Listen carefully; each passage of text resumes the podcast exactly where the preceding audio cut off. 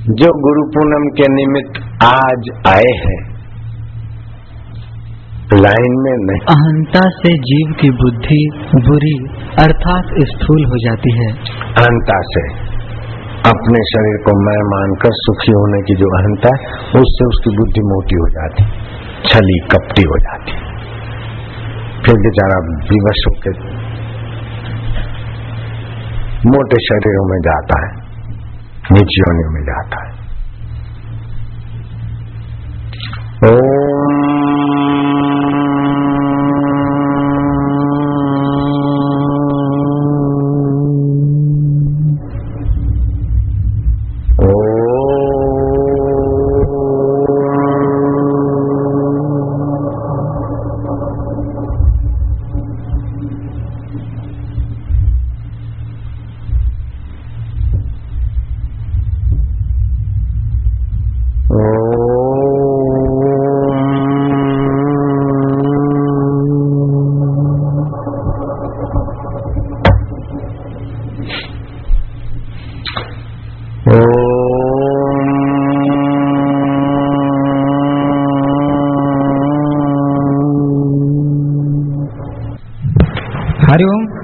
का स्वरूप क्या है? और माया से कैसे बचना चाहिए? माया जो दिखे और टिके नहीं ये माया का स्वरूप है जो बदल जाता है। माया से बचना कैसे चाहिए? जो जो दिखता है वो सपना है और परमात्मा अपना है। परमात्मा को प्राप्ति करने की इच्छा से माया बच से बचता है। भगवान की शरण हृदय पूर्वक जाने से माया से बचते हैं। चलो। मुक्ति और आत्म साक्षात्कार एक ही है कि अलग अलग है? मुक्त का मतलब है बंधनों से मुक्त होना दुखों से मुक्त होना। तो दुखों से मुक्त आत्म साक्षात्कार के बिना हुआ नहीं जाता। परमात्मा की प्राप्ति कहो मुक्ति कहो एक ही बात है। चलो।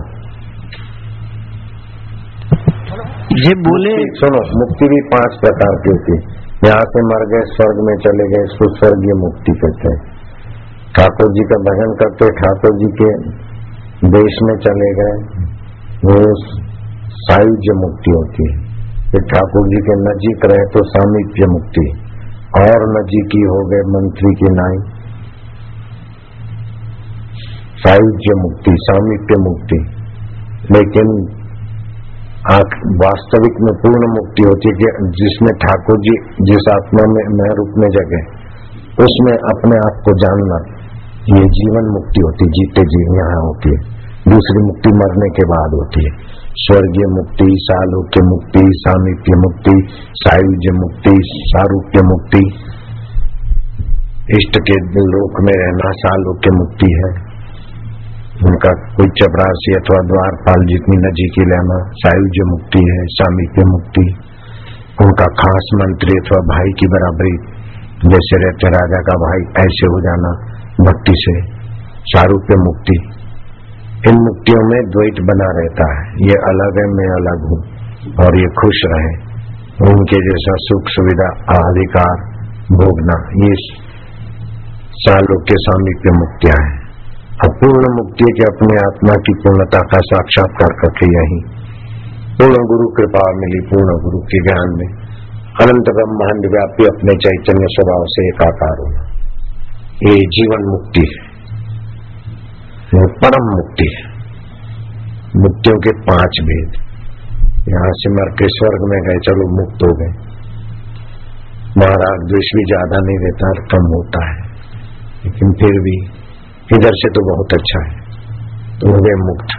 जैसे कर्जे से मुक्त हो गए, झगड़े से मुक्त हो गए। हाँ? तलाक दे दिया झंझट से मुक्त हो गए। ऐसी मुक्तियाँ तो बहुत है। लेकिन पूर्ण परमात्मा को पाकर बाहर से सुखी होने के बदले सत्य में चित्त में आनंद में स्थिति हो गई वह पूर्ण मोक्ष जिसको जीवन मुक्ति बोलते कैवल्य मुक्ति बोलते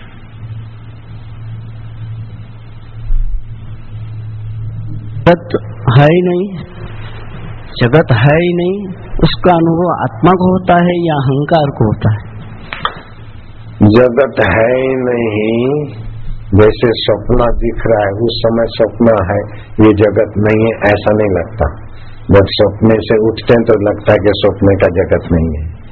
ऐसे ही अपने आत्मदेव में ठीक से जगते हैं तो फिर जगत की सत्यता नहीं दिखती तो बोले जगत नहीं है। तो जगत नहीं है ऐसा बोलने से तो कोई गर्म चिमटा लगा के तो, तो उस समय तो दुख होगा। लेकिन दुख होता है तो जो जिसको दुख होता है वो भी वास्तव में नहीं है, सदा नहीं है। तो जो सदा है, उसमें स्थिति करके समझाने के लिए बोला जाता है, जगत नहीं है। तो वो एक होती है व्यवहारिक सत्ता, दूसरी होती है प्रतिभाषिक सत्ता, और तीसरी होती है वास्तविक सत्ता। जैसे आप, हम अभी बैठे ये व्यवहारिक सत्ता है। अब जगत नहीं है तो बापूजी क्यों बोलते हो? सत्संग में क्या आ रहे हैं? नहीं कैसे है? तो व्यवहारिक सत्ता में जगत है। दूसरा प्रतिभाषिक जैसे स्वप्न में दिखा। तो उस समय तो सच्चा लगा, लेकिन आँख खुली तो नहीं। और तीसरा है वास्तविक सत्ता। इस समय भी वास्तविक सत्ता चैतन्य आत्मा की स्वप्न में भी वास्तविक सत्ता चैतन्य आत्मा की और ये दोनों नहीं है, फिर भी जो वास्तविक सत्ता है, उसमें टिक के बोलो तो जगत है नहीं। न स्वप्न है न जागृत है न गहरी नींद है। तीनों आ आके चले जाते फिर भी जो रहता है वो सच्चिदानंद है जगत है ही नहीं। तो अपनी अपनी नज़रिया से वो नहीं है और अपनी अपनी नज़रिया से है। ठीक है? बाबूजी आपके सेवा में सदा रुचि बनी रहे यही मैं चाहता हूँ। तो मेरी सेवा क्या है ये पहचान लो। मेरी कौन सी सेवा में रुचि बनी रहे?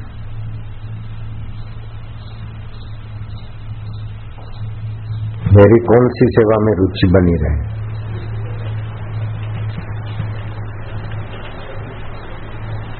मेरी रुचि बनी रहे, ये सवाल, ये इच्छा ही गलत है। रुचि को तो छोड़ो। मेरी कोई रुचि न रहे।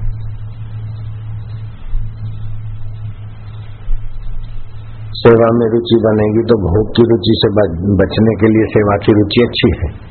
विकारों की रुचि से बचने के लिए सेवा की रुचि अच्छी है। लेकिन बाद में तो रुचि तो रुचि है।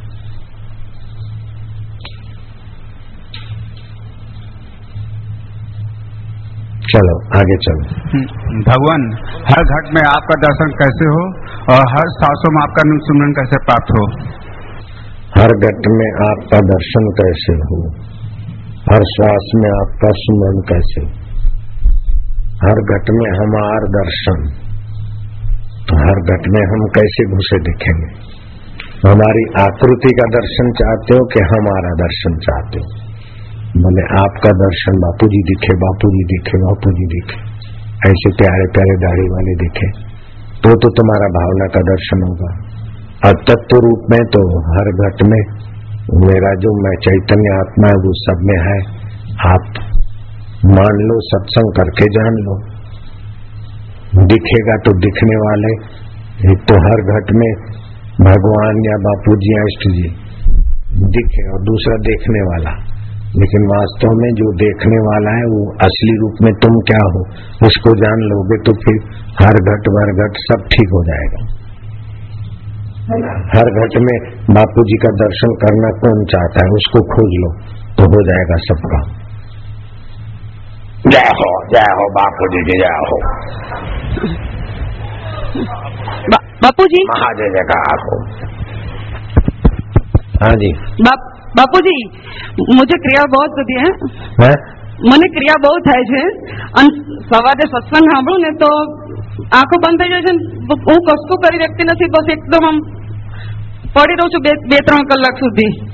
અને તમે સત્સંગમાં અંદર વચન બોલો છો સત્સંગમાં તો હું ખૂબ રોડવા ખૂબ રડું છું. तो चलो ये भाव दशा है ऐसा तो मीरा को भी होता था रामकृष्ण को भी होता था તમે तो भाव दशा है अच्छा है चुप बा- रहते हैं अकेले में रहते हैं आनंद आता है कभी हंसी है तो तब शांति मिलती है चलते जाओ आगे बढ़ते जाओ अच्छा है सारू છે થવા દો બાપુ માણસને કશું કરી આવું ના થાય આવું થવું જોઈએ એ આગ્રહ છોડી દેજો સમ ચાલો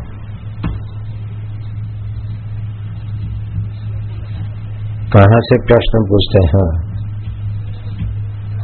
और कौन है हरिओम हाँ। मन एक ही होते हुए बुद्धि चित्त अहंकार किस प्रकार होता है? काय के लिए होता है? हाँ। मन एक ही होते हुए भी बुद्धि और चित्त अहंकार बनता है। किस प्रकार बनता है? काय के लिए देखो उस चैतन्य में संकल्प विकल्प उठा तो मन बन गया। निश्चय हुआ तो वही बुद्धि बन गया। चिंतन हुआ तो उसको चित्त बोल गया। और किसी शरीर में अथवा परिस्थिति में मैं हुआ तो अहंकार बन गया। वही वृत्ति होती है, वृत्ति। जिसको कलना भी बोलते हैं संवित भी बोलते हैं फुरना भी बोलते हैं। तो संकल्प विकल्प वाला फुरना वृत्ति संवित मन।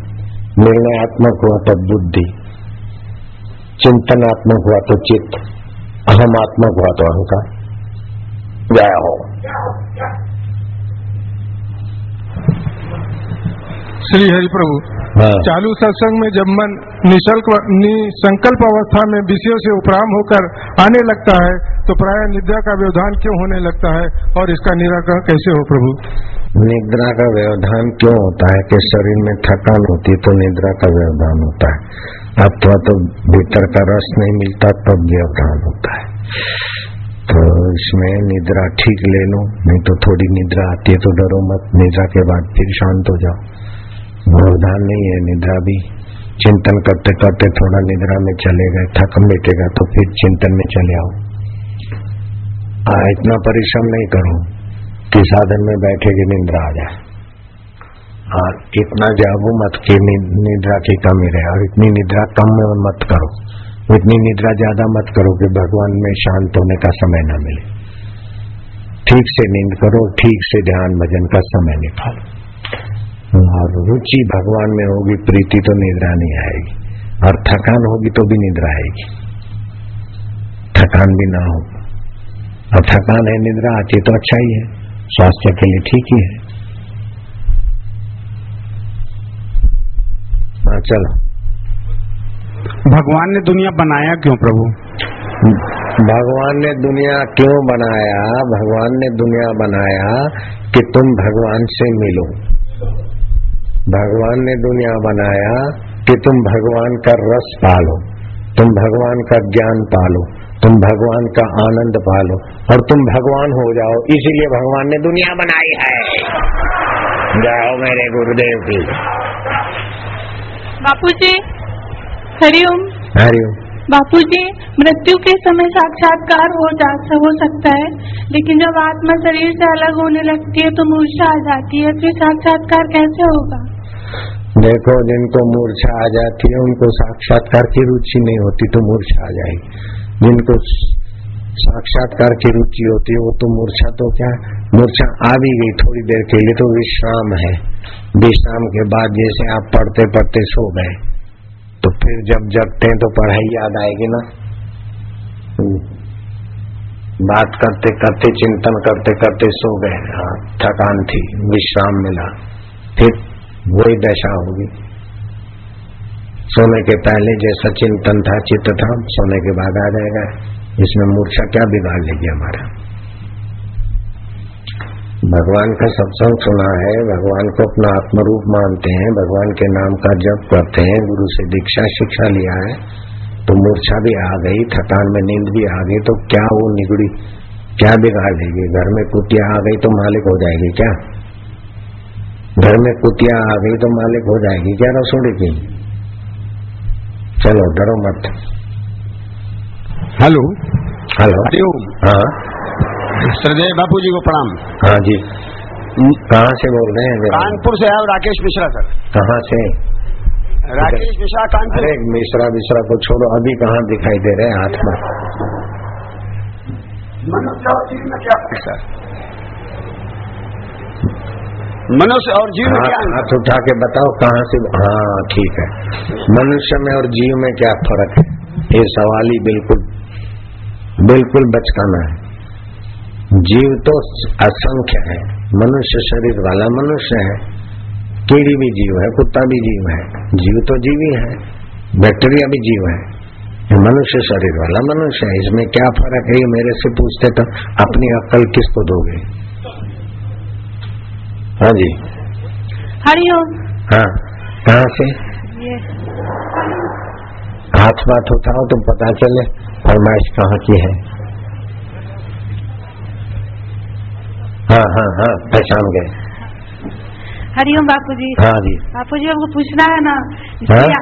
हम मुझे पूछना है हाँ। श्री आशा रामायण का जो एक पंक्ति है घटक तोड़ जल जल में मिलाया जल प्रकाश आकाश उछाए का तात्पर्य क्या है? फिर से बोलो तो। घटक तोड़ जल जल में मिलाया, जल प्रकाश आकाश में छाया, निज निज स्वरूप का ज्ञान दिलाया ढाई दिवस होश आया। घटक तोड़, जल जल में समाया। जल प्रकाश आकाश में छाया। जैसे कबीर ने कहा, कुंभ में जल जल में कुंभ, बाहर भीतर पानी। घड़े में पानी पानी में घड़ा है तो बाहर भीतर फिर भी। घड़े की आकृति है, तब तक ये घड़े का पानी और ये सरोवर का पानी। और घड़ा फूटा तो अब घड़ा घड़ा नहीं रहा। सरोवर बन गया। तो फिर उसमें जो चाँद दिखेगा, सूर्य दिखेगा, घड़े भर का नहीं दिखेगा, सरोवर भर का दिखेगा। ऐसे ही देह को मैं माना तो ये घड़ा था। और गुरु की कृपा से मैं देह नहीं हूँ। मैं मन नहीं इंद्रिया नहीं बुद्धि नहीं मैं मैं में विश्रांति पाई तो अणु विभू हो गया। जीव अणु फूट गया। जैसे फुगे के अंदर आकाश होता है बाहर भी आकाश होता है फुगा फूट गया तो फुगे का आकाश में आकाश से मिल गया। ऐसे ही घड़ा टूट गया तो घड़े का पानी और सरोवर का पानी एक हो गया। बापू जी? हाँ। हम स, आपकी शरण में रहते हैं तो संसार का सुमिरन नहीं होता। हाँ। अब संसार में जाते हैं तो उसके आपके सुमिरन रहे। नहीं तो फिर हमारी शरण में रहने से अच्छा लगता है तो फिर काहे कुछ संसार में जाते? अभी संसार में जाएँगे तो काहे को जाना? क्यों जाएँगे? आपका सुमिरन कैसे हो? अनेक सुमरण क्यों? भरसा हमारी शरण में रहने से अच्छा लगता है तो संसार में क्या रखा है क्या जख मारेगा रहो हमारी शरण में। सुनो सुनो सुमरण कैसे रहे? ये संसार में जाए आपका सुमरण कैसे रहे? ये संसार में जाए सुख लेने के लिए नहीं जाए अपना कर्तव्य पाले और फिर सुख अपने अंतरात्मा में आए। परमेश्वर में तो परमेश्वर के स्मरण में आते जाएँगे। फिर संसार फीका होता जाएगा परमात्मा का रस बढ़ता जाएगा। परमात्मा का ज्ञान परमात्मा की शांति परमात्मा में भी शांति से बुद्धि भी दिव्य बनेगी मन भी पवित्र होगा। हाँ, सुमरण ऐसा कीजिए खरे निशाने चोट मन ईश्वर में लीन हो हले न जीवा होठ। ऐसा स्मरण हो शांति सानंद माधुर्य। हाँ जी। हरिओम बापू जी आप हाँ। कहते हैं कि तू मेरा तू आँगन दे दे मैं अमृत की वर्षा कर दूँ। ये कैसे सुलभ होगी? बहुत भटकाव आता है बापू जी भटकाव आता है तो यही तो बहादुरी के भटकाओं से पार होने के लिए तो मनुष्य जीवन मिला है ना। मनुष्य जीवन में वो बुद्धि मिली है और भटकाव आया है तो जितना भटकाव आया है, उससे सवाया पुरुषार्थ करने से भटकाव से निकल जाएगा आदमी। जहाँ भटकाव आया, उस भटकाव को महत्व न दो, फिर भी भटक जाए तो पुकारो भगवान को। हे माना मेरे नाथ सारे जगत के स्वामी सर्वत्र मुझे मदद करने में समर्थ हो। हे नाथ हे प्रभु भटक रहा हूँ। उसी समय सहायता उसी समय सहायता देर का हे प्रभु हे नाथ हे नाथ हो हरि हरि। पुकारो भगवान को। तो भटकाव से बच जाओगे बेटे चलो। आ, साधकों को जब ध्यान में कर्ता भाव होना चाहिए दृष्टा भाव होना चाहिए क्या भाव होना चाहिए? नहीं समझ में नहीं आया फिर से बोलो। जब ध्यान के समय में साधकों को कर्ता भाव होना चाहिए या दृष्टा भाव होना चाहिए? क्या भाव होना चाहिए? भाव क्या होना चाहिए? भाव कोई न हो शांत। न करता न अकर्ता। अकर्ता हूँ तो भी एक भाव है करता हूँ तो भी भाव है। भाव तो भाव है भाव मन शरीर में। साधक मन शरीर से भी परे जाए। भाव, अभाव, कुभाव, सुभाव, सब माया मात्र है। माया मात्र मिदम सब। ओम। सभी भावों का आधार जो है उस परमात्मा में, ये भाव आते जाते हैं और उसको जानने वाला नित्य परमात्मा रहते हैं। ओम शांति, ओम आनंद, समता भाव। समत्व योगम समता भाव सबसे ऊँचा योग है। चलो थोड़ी देर में बहुत कुछ जानने को मिल गया। हरिओम हरिओम बापू जी हाँ। मरते समय अगर मुक्ति हो जाए तो क्या फिर से जन्म लेना पड़ेगा ब्रह्म ज्ञान के लिए? मरते समय मुक्ति हो जाए तो फिर से जन्म लेना पड़ेगा। बोलो। मरते मरते समय मुक्ति हो जाए तो फिर से ब्रह्म ज्ञान के लिए जन्म होना पड़ेगा क्या? जब मुक्ति हो गई तो जन्म कैसे हुआ और एक बार अपने मुक्त स्वभाव को जान लिया, फिर जन्म लेना जन्म ही नहीं है, मरना मरना ही नहीं, फिर तो खेल है। जैसे इधर आना और हमारे कमरे में आना तो क्या जन्म मरा मुक्त आत्मा के लिए तो फिर उसके लिए तो सारा संसार खेल मात्र है। न जन्म है, न मरना है। चोला बद, कपड़े बदलना, कोई मरना है क्या? ऐसे ही शरीर बदलना, कोई मरना है क्या? अपने अमरत्व को जान लिया, चिदानंद स्वरूप को जान लिया।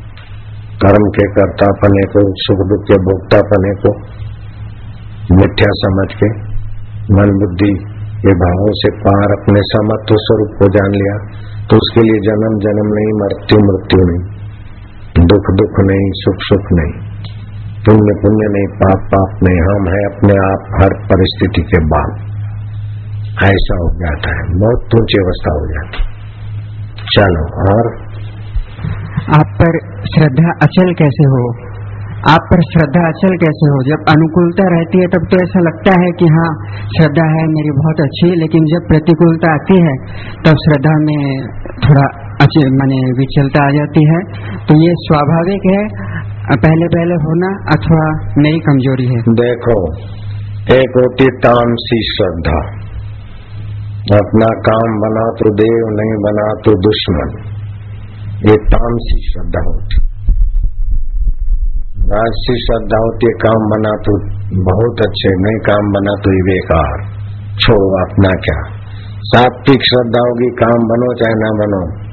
मारो गुरु कलाल खाने जाए तो मारो गुरु, मारो नंद राय ये सात्विक श्रद्धा। सारी दुनिया उल्टी होकर टंग जाए। लेकिन हमने एक बार गुरु जी मान लिया, बास हो गया। ऐसा सात्विक श्रद्धा वाला पुरुष भौतिक जगत में भी सफल हो जाएगा, आध्यात्मिक जगत में भी सफल हो जाएगा। तो भजते माम दृढ़ व्रता जिसका दृढ़ व्रत है, दृढ़ संकल्प है, उसकी श्रद्धा भी दृढ़ हो जाती। लेकिन जो अनुकूलता का भगत है, वो श्रद्धा, अश्रद्धा बढ़ती, घटती, खटती, पिटती रहती। अगर निगड़े लोगों के संपर्क में रहेगा उनके हाथ का खाएगा हाथ मिलाएगा उन, उनके जीवन को उनके व्यवहार को महत्व देगा तो सात्विकता घट जाएगी तो श्रद्धा डगुमग हो जाएगी। फिर सज्जनों के संग में आएगा गुरुद्वार पे आएगा तो सात्विकता मिलेगी तो फिर श्रद्धा बढ़ेगी। तो सात्विक श्रद्धा राजस श्रद्धा तामस श्रद्धा भगवत प्रसाद जन्य श्रद्धा। तो जैसा जैसा आपका चित्त ऊँचा होता है उतनी उतनी दृढ़ श्रद्धा और ऊँची श्रद्धा हो जाती ठीक है? चलो। बापू जी बापू जब सवेरे माला करती हूँ तो संसार की बहुत दिन भर का चिंतन चलता है ये करना है ये करना है। और जब दिन भर काम करती हूँ तो भगवान का चिंतन चलता रहता है आपका चिंतन चलता रहता है गुरुदेव का। फिर समय तब याद आता है। ये सभी को होता है। जब ध्यान भजन में बैठेंगे ना तो संसार का चिंतन होगा। और संसार के काम में रहेंगे तो भगवान का गुरु का चिंतन होता है, ये सब के साथ है सब। क्योंकि जब काम करते हैं ना तो उसमें लगे रहते हैं। तो फिर अंदर की असली प्यास भूख ईश्वर के तरफ़ के तो उधर का चिंतन करेगा। जब उधर करते हैं तो काम से फारिग हो गए तो थोड़ा समय मिला तो जिधर का संस्कार पड़ा है, वो भी खुल जाएगा। तो उस समय क्या करें? उस चिंतन को सच्चा नाम हमें भजन करते हैं तो संसार का चिंतन आता है उसको सच्चा न माने, अब लंबा श्वास लेके रोके, त्रिबंध करके। ओम शांति, संसार स्वप्न है, ये चिंतन अच्छा बुरा सब चित्त का है। ये चित्त के दोष आकर्षण है। मैं तो भी शांत हूँ, फिर भी चिंतन चलेगा। ओम न चिंतन से लड़ो, न चिंतन से जुड़ो, न चिंतन को मिटाओ। उपेक्षा कर दो। ओमकार का गुंजन करके शांत होते जाओ। फिर हो जाएगा, फिर शांत हो जाएगा शयने शयने, धीरे धीरे, जैसे बालवत लालते मनम, जैसे बच्चे को धीरे धीरे घुमा फिरा के, पढ़ा लिखा के तैयार कर दिया जाता है। ऐसे मन को बार बार भगवत चिंतन, भगवत ध्यान, भगवत विश्रांति में लाया जाता है। इसलिए भगवान ने कहा ना, अभ्यास न तो पौनते वैराग्य न गृह थे अभ्यास और वैराग्य से इस मन को धीरे धीरे ले आओ परमात्मा तत्व में। यतो यतो निश्चरती मनश्चंचलम अस्थिरम। ततस्ततो नियम नेवा आत्मनिव वशम नहीं जहाँ जहाँ मन जाए, वहाँ से उसको घुमा के। अथवा तो फिर जहाँ जब मन जाए उसकी गहराई में भगवान की सत्ता याद दिलाओ। समझो गंगा जी दिखी, पानी दिखा, चोर दिखा अच्छा दिखा, बुरा दिखा, उसकी गहराई में कौन? चैतन्य आत्मा। तो चिंतन से भेड़ो नहीं, चिंतन में बहु नहीं, चिंतन के मूल में अपना स्थिति आ जाए। इसको बोलते अविकम्प योग। निश्चिंतों के शांत रहे, वो तो योग है, लेकिन व्यवहार में भी रहे तो योग छूट गया। नहीं, व्यवहार में भी वो चिंतन। तो व्यवहार में भगवत चिंतन आता है तो अच्छा है। परमार्थ में संसार का चिंतन आता है तो संसार की गहराई में कौन है? तो वहाँ भी भगवत चिंतन हो जाए और भगवत चिंतन का मतलब चिंतन करते रहो, चिंतन करते करते चिंतन रहित। न किंचित अभी चिंतित कुछ भी चिंतन न हो। और फिर भी कोई सोता है तो चिंतन होता है, चित्त में, हो। तो अ और म के बीच चिंतन रहित अवस्था है। और एक टक देखते रहेंगे और चिंतन रहित अवस्था में टिकने का अभ्यास करेंगे तो दस मिनट में कुल मिला के जरा जरा करके आधा मिनट, एक मिनट भी निसंकल्प अवस्था आई तो फिर धीरे धीरे डेढ़, दो मिनट, चार मिनट, बहुत हो गया। संकल्प अवस्था का यात्रा में बहुत कुछ हो जाता है। ये आखिरी है चलो। बापू जी आपके चरणों में शरण का मतलब क्या है? शरीर से पास में रहना या आपके सिद्धांतों में चलना? मेरे चरणों में रहने का मतलब है शरीर के पास में नहीं रहना उधर भी नहीं रहना। मेरे चरण कहाँ है? मेरे चरण कहो भगवान के चरण कहो। वास्तविक में गुरु भगवान ये उनकी शरण क्या है? जहाँ से स्पूर्णा उठता है। उस स्पूर्णा के उठने के मूल में जाना ही गुरु की शरण है, भगवान की शरण है। ऐसा नहीं कि किसी के पैरों में पड़े रहे, मंदिर में पड़े रहे। हाँ। ओ।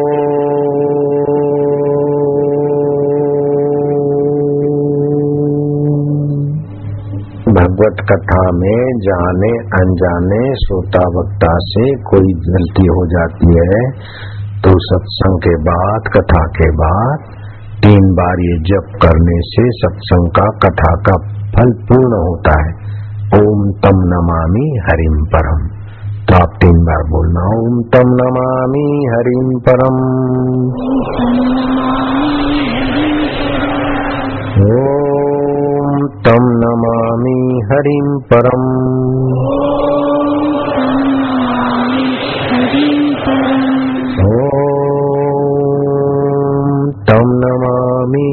हरिम परम।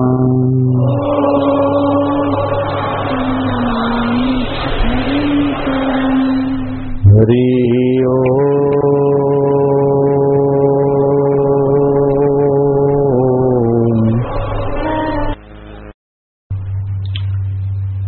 कल हमने कहा था कि जो धर्म की गद्दी पे चढ़ बैठते हैं, उपदेश देने लगते हैं तो आध्यात्मिक उन्नति के बिना फिर ठुस हो जाते। बताया था ना कल, अंग्रेज़ बाई थी, कई वर्ष इधर रही। फिर अपना दुकानदारी चालू कर दी उसने। खुश हो गए। ऐसे ही दिल्ली के तरफ़ भी है कुछ लोग। उसमें एक वकील था। वो भी दीक्षा तो मेरी ली लेकिन सत्संग करना चालू कर दिया। अभी खुश हो गया। ऐसे दूसरे ग्रह, नक्षत्र, ये वो टाइम पूछ के मैं गिवानगर से निकले ताकि हम अपना स्वतंत्र करें, खुश हो गए। आध्यात्मिक उन्नति के बिना नैतिक शक्ति आती नहीं। नैतिक शक्ति के बिना आदमी लंबा समय कहीं टिक नहीं सकता। और भौतिक सफलताओं से, अशांति से, दुख से, पीड़ा से बचा नहीं सकते। अशांत होना ये भी तो पीड़ा है ना, ये कितनी भौतिक सफलता हो। जरा से किसी की बात किसी के द्वारा कैसे सुनी, कैसे समझो और अशांत हो गए। तो आपकी न आध्यात्मिक उन्नति है, न नैतिक उन्नति है, न भौतिक उन्नति है। सब होते हुए आप दुखी तो हो रहे हैं, अशांत तो हो रहे हैं, परेशान तो हो रहे हैं। तो जो दुखी है, परेशान है, अशांत है, वो हमारा दुख, अशांति, परेशानी कैसे मिटाएँगे? इसीलिए सिद्धांत भी सीधा आता है। तो भगवान राम जी पहले दीक्षित होते बाद में शिक्षा का प्रारंभ होता है। और रामानंद भगवान, रामानंद स्वामी, रामानंद प्रभु, रामानंद संप्रदाय के सर्व, सर्वे सर्वा। विद्यार्थी थे, आयुष्य तो कम था, पाठ रट रहे थे, फूल लेने गए, साधु ने डांट दिया, ये क्या पाठ रटते हो? तेल खत्म हुआ, बाती बुझ जाएगी तो पाठ तुम्हारे काम आएगा, विद्वता। बोले गुरु जी हमें ये विद्वता दे के बाद में आध्यात्मिकता का देंगे। तो जोगी बाबा ने, संत ने डांट दिया कि है मूर्ख, पता क्या, कल क्या होता है? पहले आध्यात्मिक उन्नति करना चाहिए। जा तेरे गुरु को बोलना, मेरे से मिलने आए। तो उनके गुरु मिलने गए। बोलो गुरु मिलने गए तो गुरु ने कहा कि हाँ मैं ज्योतिष विद्या जानता हूँ, लड़के की आयुष्य तो तो बोले, फिर तुमने उनको पढ़ाने का क्यों ठाना उनको तो आध्यात्मिक विद्या देनी चाहिए। हम मृत्यु से बचाना चाहिए। इतना अच्छा लड़का है बेचारा। बोले, महाराज, मैं जानता हूँ कि इनकी आयु कम है, लेकिन मृत्यु से बचाने का इनका तोड़ मैं नहीं जानता हूँ। बोले, मेरे पास भेज दो इस विद्यार्थी को। शिक्षा गुरु ने दीक्षा गुरु को समर्पित कर दिया, विद्यार्थी।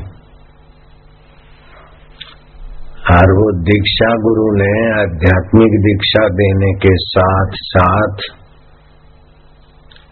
मृत्यु की वेला पर अपनी योग शक्ति से, आशीर्वाद कृपा से उसकी मृत्यु का काल हटा दिया। तो 111 वर्ष की उम्र हो गई।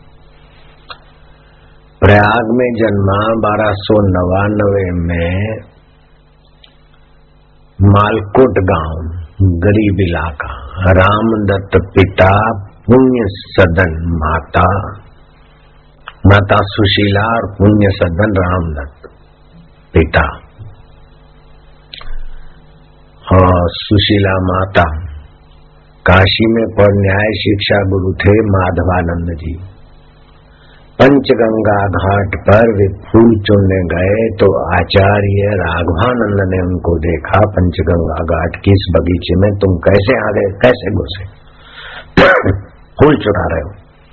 बोले, महाराज, जीव चुराता नहीं हूँ, मेरे गुरुदेव पूजा में बैठेंगे। उनकी सेवा में लगते मैं रोज ले जाता हूँ। यहाँ के लोगों को पता है।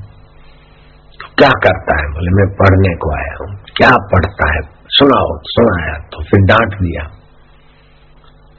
बालक का नाम था रामदत्त, जो भगवान रामानंद बने। अब रामानंद संप्रदाय चलता, उसी रामानंद जी के चरणों में कबीर दीक्षित हुए, रहीदास हुए, और दूसरे बड़े बड़े संत दादू दीन दयाल, उन्हीं के शिष्य हुए। और नानक जी और दूसरे संत भी रामदत्त जो विद्यार्थी था जब बाद में रामानंद बने। उनसे बहुत प्रभावित और गुरु गुरुवाणी में, गुरु ग्रंथ साहब में रामानंद स्वामी के बखान आए। तो कहा एक बच्चा फूल चुन रहा है और कहा राघवानंद महाराज की नज़र पड़ जाती है। बच्चे की अकाल मृत्यु भी टाल देते हैं। रामानंद राम व्रत में ऐसे आगे चलने के राम व्रत संप्रदाय चला और 111 वर्ष तक की आयुष्य रही।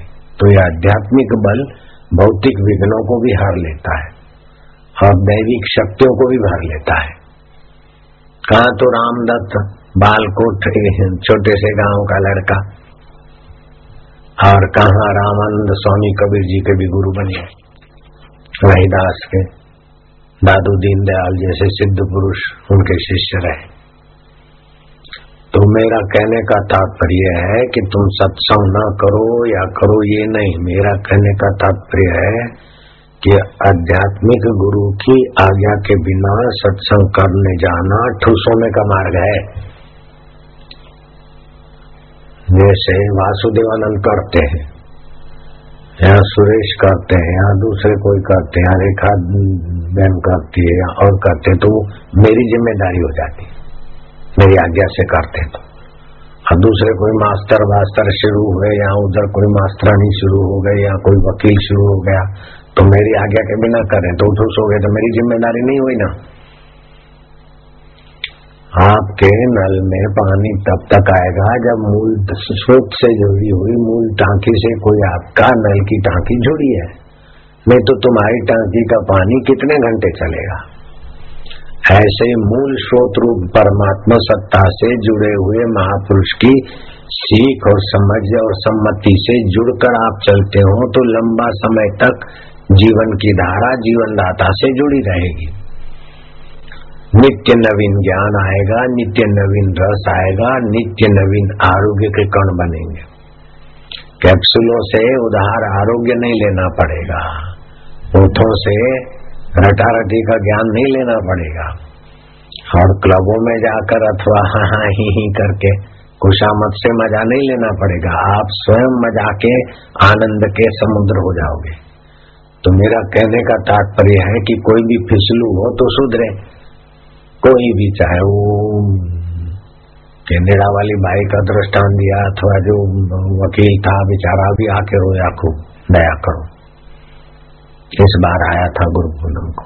माफ़ी माफ़ी मांग रहा था। पहले बड़ा सत्संग करता था, प्रभाव था, फिर धीरे धीरे ठुस हो गया। अभी कोई पूछता ही नहीं उसका। उसी के आदमी उसके विरोधी हो गए। आध्यात्मिक शक्ति चली गई तो फिर वाहवाही कहाँ रहेगी राम तीर्थ बोलते थे कि आप लोहे की प्लेट मैग्नेट से जुड़ी है तो छोटे छोटे कण उसको चिपके हैं। जो ही लोहे की प्लेट ने मैग्नेट का सा आश्रय छोड़ा, सानिध्य छोड़ा क्यों छोटे छोटे कण बिखर जाएँगे। ऐसे मैग्नेटों का मैग्नेट है परमात्मा। वो परमात्मा और परमात्मा को पाए हुए महापुरुष से जुड़े रहे हैं तो फिर आपसे लोग जुड़े रहेंगे। तो आप ही के लोग आपसे, जैसे डॉक्टर राजीव। तो मेरे से हृदय पूर्वक जुड़ा है तो होम्योपैथी डिग्रियाँ नहीं है, फिर भी बड़े बड़े डॉक्टर जो मिटा न सके दर्द, वो एक गोली में उसने मिटा के दिखा दिया। डॉक्टर राजीव कहाँ है? इधर है क्या अभी? अमेरिका से आया। तो अमेरिका की पढ़ाई नहीं है, होम्योपैथी तो कोई एक देशीय नहीं है, और उसके पास डिग्रियाँ भी शबरी बिलन के पास कोई पढ़ाई नहीं, कोई डिग्री नहीं, फिर भी शबरी बिलन की प्रैक्टिस अच्छी है जो राम जी उनके बेर खा लेते हैं। तो मेरे कहने का तात्पर्य, कितना लोक मांगल्य का है, और कोई उसको उल्टा लेके, उल्टा किसी को भिड़ाए, और भिड़ने वाला उल्टा समझ के अशांत हो तो भगवान उनको सदबुद्धि दे। हम अशांत करने के लिए नहीं बताते। हम तो बताते फिसलाट से बचो। अपनी ऊर्जा, अपनी शक्ति, अपनी कमाई जो भी है, उसको एक के पीछे मिंडिया लगती तो शोभा देती है। अगर एक हट जाए तो मिंडियों की क्या कीमत? ऐसा मैं कई बार कथाओं में कहता हूँ। सत्संग सत्संग का अर्थ ही यह है कि हम लोग सत्संग क्या है? कि ज्ञानी और अज्ञानी।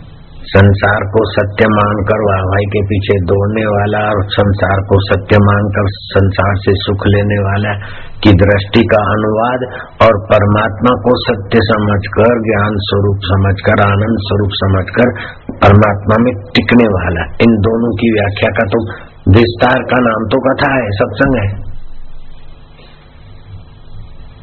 राम का रास्ता और रावण का रास्ता की व्याख्या का नाम है सत्संग। रावण संसार को सच्चा मान के, देह को सच्चा मान के, अपने मरने वाले शरीर की सत्ता स्वीकार करते संसार में सुखी होने के रास्ते चलते। हैं और राम जी अपने सत्यजित आनंद स्वभाव को जानकर सुखी होने के लिए संसार में नहीं दौड़ते। और दूसरों के दुख हार के उनको सुखी करने के लिए राम जी की यात्रा है। ऐसे ही श्री कृष्ण है और कंस है। कंस देह को मैं मानकर संसार में सुखी बनने की शोषण करके भी सुखी रहने के रास्ते पे कोई कमाए और हम मौज करे, टैक्स लेके, फलाना करके हम राजा है। प्रजा का पालन के लिए जो राजा बनता है, उसका अंतकरण शुद्ध होता है, लेकिन अहम सजाने के लिए और मज़ा लेने के लिए राजा बनता है तो वो बेचारा धीरे धीरे ठुस होता है। राजा हो, चाहे कथाकार हो, चाहे घर गृहस्थी वाला हो, जितना आप आध्यात्मिक रास्ते हैं, जितना आप पर दुख कातरता में हैं, जितना आप सहानुभूति से संपन्न हैं, उतना आप अपने लिए दूसरों के लिए हितकारी है। और जितना स्वार्थ से संपन्न है, उतना आप अपने लिए और दूसरों के लिए दुखकारी हैं। ये बात सत्संग समझाएगा और कौन समझाएगा? तो बुद्ध जब उत्तर अवस्था में आए तो बुद्ध के इर्द गिर्द बहुत ऐसी परिस्थितियाँ आई। कोई बोले के, बनते अब आप निवृत्त हो जाओ। ये संघ का कार्य हम लोग संभाल लेंगे। मैं, हम उपदेश दे देंगे। आज वो शास्त्र में बात आई। तो बुद्ध ने उसको लोगों के बीच ही दो पैसे का करके रख दिया। तो आनंद ने कहा कि अब उसका अपमान हो गया, वो बदला लेगा, कुप्रचार करेगा। थोड़े दिन के बाद आनंद ने कहा कि फूट डाल दी संघ में, भिक्षुकों में। ये हो गया, बोले, क्या करें? मैंने तो कहा कि ताकि लोग उसके चक्कर में ना आए। फिर दूसरे ने कहा अच्छा अगर ये नहीं तो खाली मेरी पाँच बातें भिक्षुकों के लिए जोड़ दो, जिससे अपना परंपरा अच्छी चलेगी। कोई भिक्षुक अपना आश्रम मंदिर, कुटिया बुटिया ना बनाए, जंगल में ही रहे। और कोई वस्त्र दे तो नहीं पहने, पुराने वस्त्रों से ही गुजारा करे। तो आप चाहते न सादगी और नहीं रहे मांगा ना पड़े, जीवन निर्भर रहे। तो ऐसी पाँच शर्तें सुना दी तो बुद्ध ने उसको भी काट दिया, वो ज़रूरी नहीं कि वो जंगल में रहे। हाँ कोई जंगल में रहना चाहता है तो उससे छूट है। बाकी कुटिया बना के रहता है, आश्रम बना के रहता है तो उसको मना नहीं है। कोई वस्त्र, पुराने वस्त्र को लेकर ही गुजारा करता है, त्याग बढ़ाने के लिए तो ठीक है, लेकिन वस्त्र किसी के स्वीकार न करे, ये मैं संघ में अपना नियम नहीं डालता हूँ। ऐसे उसकी पाँच छह बातों काट दी तो वो दूसरा भी बढ़ता। तो जो बुद्ध की जगह लेना चाहते थे या अपने बुद्ध के चेलों को अपने तरफ़ खींचना चाहते थे, उन लोगों के खूब खत बजा खत भरी हुई। वो आज किसी ने पढ़ के मेरे सेवक ने सुनाया मेरे को। तो जब गुरु के शिष्य बन जाते हैं तो उसमें छापा मारने वाले तैयार हो जाते। गुरु तो बोलता है, बाबा, तुम जो जहाँ जो हमको मिला है, वो तुम पालो। हम अपने हाथों से तुम्हारे तिलक कर दे और बिठा दे अपनी गद्दी पे।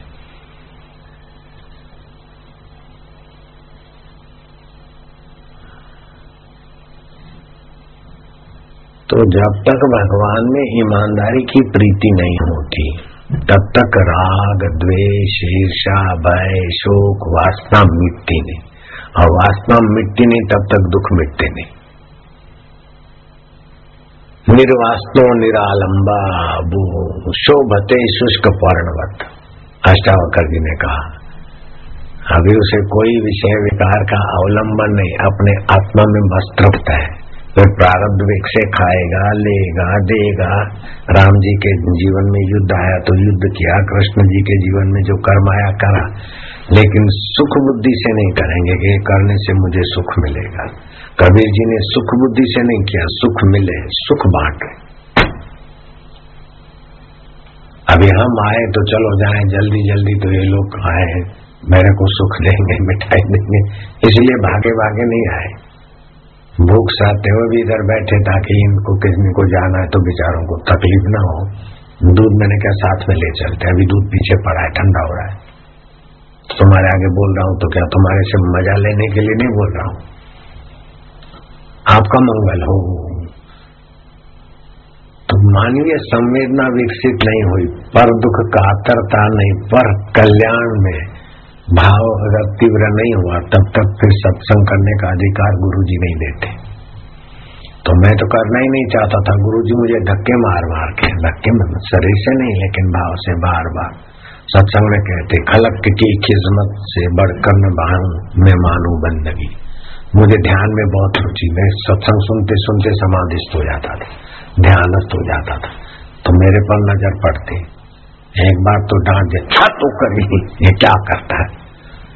सत्संग सुनता था कि ध्यान लगाता है फिर ये तो सत्संग में तो ध्यान तो मेरा छूट गया, लेकिन फिर जाके ध्यान करूँगा इसलिए बार बार गुरु जी बोलते खलक की खिजमत खलक जी खिजमत खान वाया बंदगी बेहतर लोगों के सामने बोलते और फिर नज़र में डालते मैं समझ जाता कि मेरे लिए साथ है लोगों की लोगों की भलाई से बढ़कर मैं समाधि को भी नहीं कुछ मानता हूँ तात्पर्य ये होता है खलक जी खिजमत खान भाया बंदगी बेहतर ऐसा करके थोड़ा सत्संग करते और फिर कृपा दृष्टि मेरे पर डालते कृपा दृष्टि मतलब क्या है? सुनता है कि नहीं सुनता है? इसको असर हुई नहीं हुई बतल तो मैं तो एक बार उपलेटा में बापू जी के दर्शन करने गया। तो सामने गिरनार के पहाड़ दिखाई दे रहे थे। तो मेरे मन में सुना था चौरासी सिद्ध रहते गिरनार में कि अब की बार बापू जी से दिशा जब जाऊँगा तो बापू जी से आगे लेके चौरासी सिद्धों की जगह है गिरनार जाऊँ कोई सिद्ध विद्ध योगी वोगी से जरा भेंट हो जाए। उत्सुकता होती है जवानी में। देखने की जानने की पाने की होती है। तो जो मेरे गुरुदेव का सेवक था उसको मैंने बोला कि मेरे को तो यहाँ से सीधा आश्रम में नहीं जाऊँगा उधर गिरनार जाने का विचार है। तू जरा मौका मिले तो साई से आज्ञा ले लेना। तो हम साई की गुरु की आज्ञा के बिना इधर उधर नहीं जाते थे। क्योंकि गुरु की आज्ञा में रहेंगे तो छत्र छाया रहेगी, गुरु की ज़िम्मेदारी से उन्नति होगी। अपने मन माना चल दिए तो फिर हम अनाथ हो जाएँगे। तो उसने तो बड़ा चढ़ा के बापू जी को कई और ढंग से कह तो दूसरे दिन है डांच डांच, इधर आओ, मैं तो सत्संग सुना एक पढ़ने वाला, एक में सुनने वाला और गुरु जी सुनाने वाला। तो ऐसी करुणा रहती थी। मेरे को तो वो डांट भी बहुत सुखदायी लगती है। तो सत्संग चला। गुरु जी बोले कि एक बार कोई राजकुमार को राजा ने उठा के तिलक करके राजगद्दी पे बैठा दिया। अब वो राजकुमार राजगद्दी पे बैठा, मैं राजा हूँ, ये तो बोलता है। फिर हो मंत्रियों के बेटों से अथवा चपरासियों से, उन, उनसे कुछ पाने को या कुछ जानने को भागता है तो राजा हुआ कि मूर्ख हुआ? मैं क्या साई में हुई? साई में खूब हंसे प्यार से। ये समझ जाता है। मैं समझ तो जाता हूँ, जाता था खूब। मेरी बुद्धि भगवान की दया से ऐसी थी, सूक्ष्मता थी। फिर साई ने कहानी में, सत्संग में फिर कहानी शुरू की। एक दिन सूर्य भागा भागा जा रहा था। किसी ने पूछा, हे आदित्य नारायण आप कहाँ जा रहे बोले, वो जो जुगनू है ना जुगनू जुगनू से रोशनी लेने जाता हूँ। अरे सूर्य नारायण, आपको क्या हो गया है? जुगनू खुरखुबीता भी उनको बोलते आज्ञा भी बोलते हैं। और सूर्य नारायण भागा भागा जा रहा है, किसी ने पूछा, कहाँ जा रहे हैं, कहाँ जा रहे हैं? बोले फुर्सत नहीं है। अरे महाराज, बता दो, कहाँ जा रहे हैं? बोले जुगनों के पास जा रहा हूँ। क्यों? कि रोशनी लेने। अब वो सूरज है। सूरज ऐसा करे तो कैसा रहे? मेरे तरफ़ देखे तो मैं उनकी मीठी याद से भी अभी मुझे मज़ा आता है, कितनी देर हमने कभी भी गुरु के टोकने का रोकने का, टोकने का, डांटने का गलत अर्थ नहीं लिया। जब लेते हम सीधा अर्थ लेते हम अहोभाव से भर जाते कि गुरु जी हम कहीं फिसले नहीं, इसलिए कैसी युक्ति से बताते, कितनी दया है, कितनी करुणा है।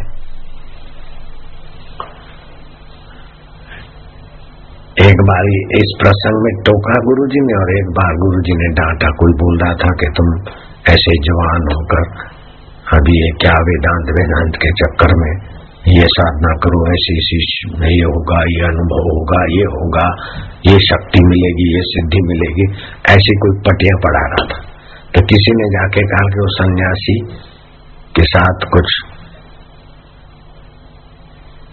माता जी की साधना और ये और अम्बा माँ की साधना और ये सब वो बोल रहा है और ये कुछ पट्टियाँ पढ़ा रहा है साधु इनको और ये सुनता है। बोले, उनको बुलाओ। मेरे को बुलाए, साई आ रहे तो मैं तो भाग के आ गया। बोले, सत्संग, क्या क्या बात चल रही है? मैं क्या साई, मैं नहीं गया था, उसने बुलाया और फिर ऐसी ऐसी बातें हंसंत बोल रहे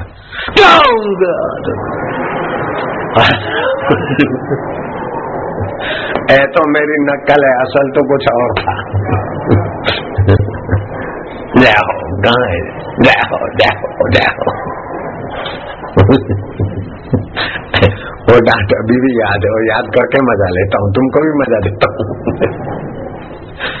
कितनी कृपा छुपी थी। फिर बोलते, इतना ज़ोर से डांटा, फिर बोलते, बेटा बेटा न बेटा न अद्दा भैया।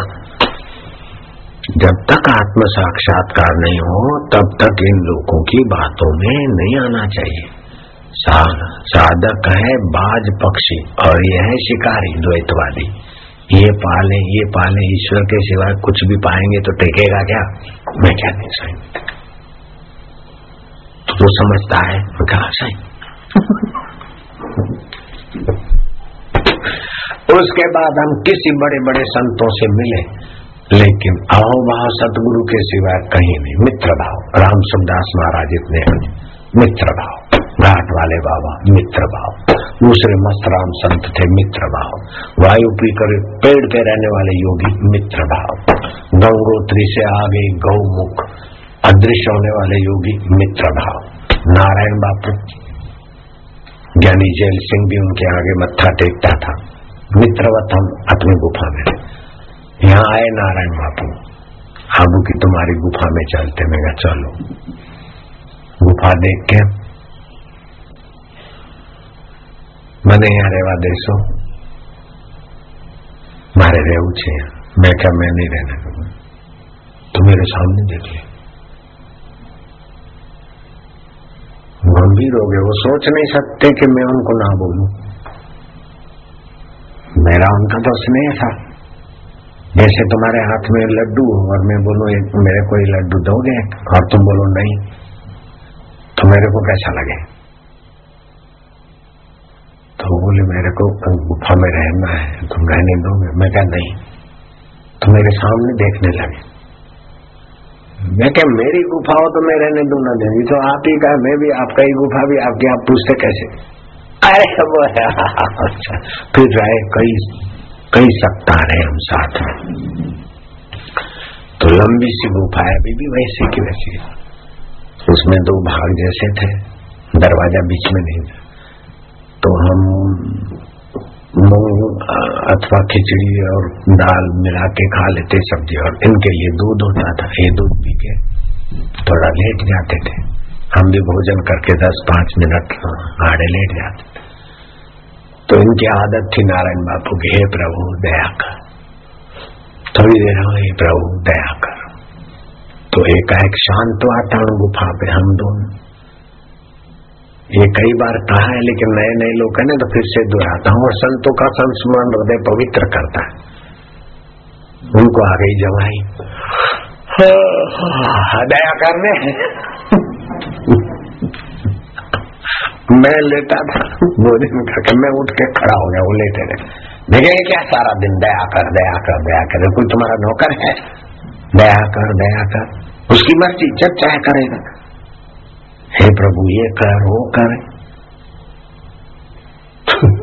मेरे सामने लेटे लेटे देख। ऐसा आश्चर्य से देखे। तो मैं मैं रुक ना सका, मैं दर्द आधा सा फिर वो भी खूब हंसे बड़ा आनंद। जो सजाते विचार के संत होते हैं उनसे मिलने में ज्ञान, ध्यान की बातें तो होती, साधना की, सूक्ष्मता की। लेकिन सहजता का भी बहुत आनंद आता है।